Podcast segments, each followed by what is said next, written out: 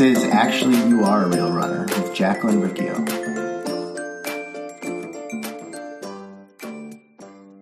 Hey, it's Jacqueline with systemsforselfcare.com, where I teach you to consistently take daily action so you can feel happier, healthier, and more confident. So today is Tipsy Tuesday, and I want to talk about what to do when you've binged, what to do when you've eaten way too much food. Um, you felt uncontrollable. Um, you felt like, oh my gosh, I have to keep eating. I just can't stop. And you eat the pizza and you eat the cookies and you eat the cake and you eat the ice cream, right? And you, go to the store and you get more stuff and you just, you, you overeat and you feel gross and maybe you feel a little guilt i did something wrong or you feel shame i'm a bad person this keeps happening to me i want to share what to do um some really practical tips some really tangible things and then some stuff that you're going to have to work out to figure out why this keeps happening right? So here's here's what usually happens. When people binge um they use binging they're like see look you just ate a bunch of food and it starts they start to fall down this rabbit hole of really negative thinking, like a really unhelpful thought loop. Um, this is why you're not allowed to have pizza. When you have some pizza, it turns into eating all of the pizza. You're disgusting. You're gross. This is why you can't have this in the house, right? And so that thinking really perpetuates perpetuates the binging. That thinking really perpetuates the overeating because now you're telling yourself like see you're a binge eater. See you always do this. This is why you have to stay abstinent. This is why you can't have it in the house right? And this keeps happening over and over for people um, and then they'll try to do a different diet. That's usually what people do after they've binge they go and find an even stricter diet to um, you know, di- uh, discipline themselves. They find something that's even more strict. So maybe you were doing whole 30 and now you're like, you know what? I need to do the carnivore diet because obviously I can't be trusted with food. Or I think for me too, I was like, uh, doing 21 day fix. I remember one time I ate like a whole, uh, we got to a restaurant and I ate like a whole basket of bread when I got to the restaurant and um, I was like, see, this is why you can't be trusted with food. This is why you need to do whole 30, right? And so we we get to these like really unhelpful thought patterns, right? And it doesn't solve the binge, it actually perpetuates it. And we start to feel you start to feel like less safe around food. You start to be more obsessed over food, um, checking ahead at m- menus, constantly checking an app to see how much you're allowed to eat, when you're allowed to eat. Um, food is just always on your mind. And so, what to do when you've had a binge? I guess we want to create the life that you actually want, right? And so, a lot of people, that's hard for them. it's hard for them to imagine a life where they're not binging um, because they think that that means that they have to be on a diet. But I want you to just take a second and imagine a life where you're not binging, but you're also not on a diet. You know, for me, I, after that last pizza binge, I was like, I imagined this life where I could have some pizza without eating all of the pizza. That's what I really wanted for myself. So I want you, after you've had a binge, to start to imagine what what do you want for yourself? In the best case scenario, what would that be? Right. And we're going to start to create that life. And you're only going to create that life by taking action, right? And so if you've had a binge, like let's just pretend it's Labor Day weekend, you kind of went off the rails and ate a bunch of food.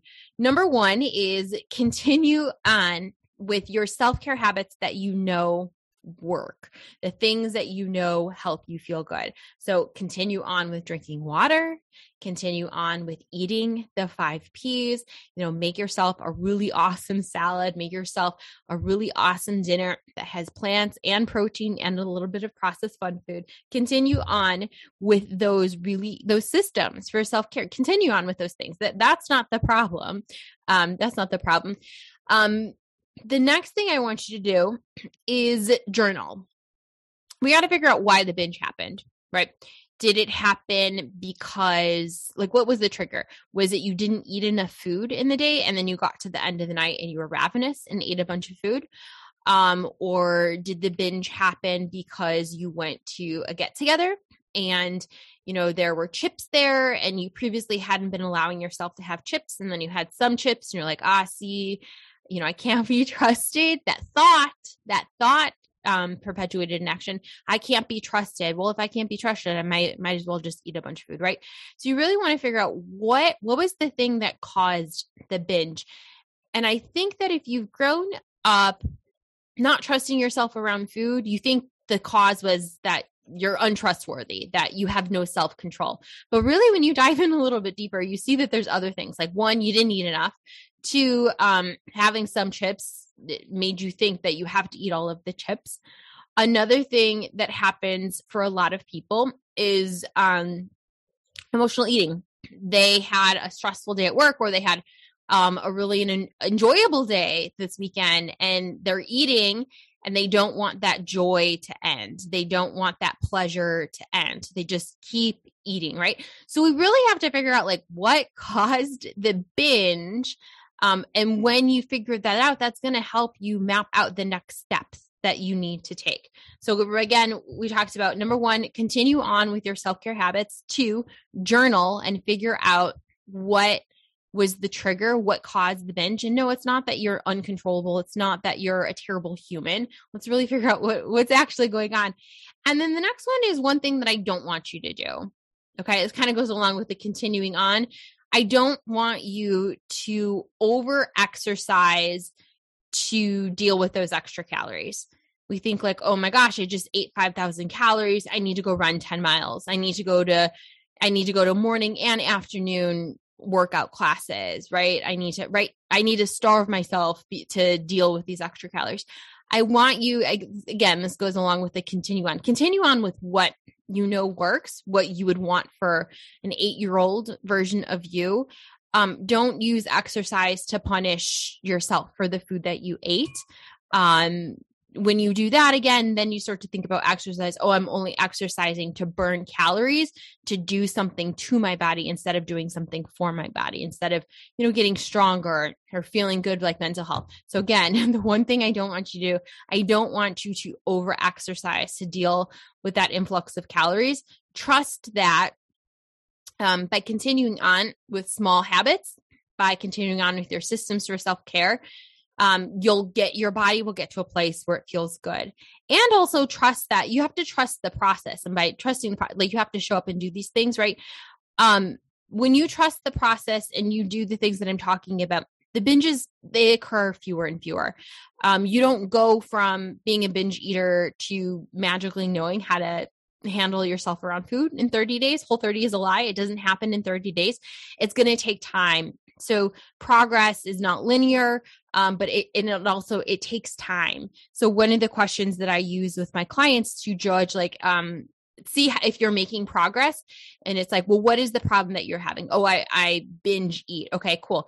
Is it happening less frequent? Oh yeah you know it hasn't happened in a while. Isn't it is it happening less intensely? Oh right like yeah i had you know i had half of a pizza and half of a cake instead of you know, eight pizzas and eight cakes. Okay, that's less intense. That is progress. Um, and is the duration shorter? Yeah, you're right. You know, this duration, it was three days of poor eating. It used to be weeks and weeks and weeks, right?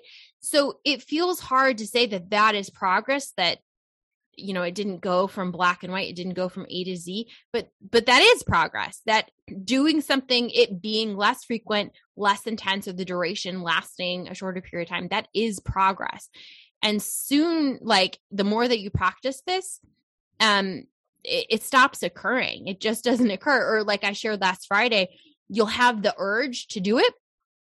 And you know yourself so well you can actually catch that urge and pick a different action, pick an opposite action. You get better at this the more that you practice. So again, it's not overnight, it's not black and white. It takes time, but again, the it, the progress does come and has to come with you consistently showing up and taking daily action. But I want you to just imagine this life where you aren't binge eating on weekends anymore. You aren't going to parties and feeling out of control, right? So if that's what you want to stop doing, imagine this life where weekends feel normal. You can go out with your husband and have a drink. You can go out with your girlfriend and have some pizza. You can have a glass of wine. You can go to your family's house and have some pizza with them or have a barbecue, right? I want you to imagine this life where you feel pretty good around food. In fact, you're not thinking about food every two seconds. You're thinking about other things. You're thinking about your kids. You're thinking about fun things that you're doing with your partner. You're thinking about exploring the neighborhood that you live in. You know, I've been posting a lot on social media recently of just me exploring Chicago I don't, I'm no longer tracking food or being obsessed with food. That frees up that mental space to go do something creative, to make some art. I had a client um, who, because she was no longer so obsessed with food, it freed up this creative part of her brain where she started drawing again. I want you to imagine that life where you're actually doing things that, you know, really create this amazing life that you're living. Um, you're no longer doing these things that make you feel scared or like, yeah, like you're just living this crappy life, right? So I want you to imagine that life where you can be doing the things that you want to do. You can go out with friends. You don't have to check ahead. You're cool. What, you know, whatever the food situation is, you're going to be able to figure it out based on what's there. And imagine, imagine going to bed and your stomach feeling normal. Like you don't even notice, oh man, I'm, you know, a lot of times people feel bloated. They've eaten too much. You don't feel that. You also don't feel that um that hollowness that like oh my gosh i'm i'm so hungry at the end of the night your your stomach just feels normal like it just feels good it's it's it's hard to put a word on it because it's just I don't know. I know what it's like to overeat and have a stomach ache, and I know what it's like to go to bed starving because I starved myself. Your stomach just feels normal, right? And I want you to imagine being able to wake up and again your stomach feeling nor- normal. Your your heart's not racing because of too much sugar it just feels normal. Your st- your skin feels good. My skin used to be in so much pain like you touch my arm and it would hurt. And i want you to imagine just your body feeling good good not gross feeling good with the food feeling good as you wake up you know energized excited. I want you to imagine that life and i want you to think about what you need to put in place to create that life right? And so that's like what, you know, when I talk about imperfect eating and imperfect eating mastery, that's what I want to help you create. I want to help you create that life where you just feel normal around food. You feel good, you feel at ease. You're not counting the days until you have to start a diet. Um, you're just continuing on, right? And when you have that life, you can travel. you don't have to isolate yourself. You don't have to, you know, make a list of foods that you're allowed to have in the house and foods you're not allowed to have in the house. You just feel normal with food. So again, imperfect eating mastery, it's going to help you create that life. It's not a diet. We're actually going to do a lot of life coaching and figuring out the life that you want and the actions that you need to take to create that life. I'm super excited about this. Again, Wednesday, September 8th, is the absolute last day for you to register for Imperfect Eating Mastery. Click the link in the show notes or go to systemsforselfcare.com. Remember, take action. Nothing changes unless you take action. I will see you tomorrow. Bye.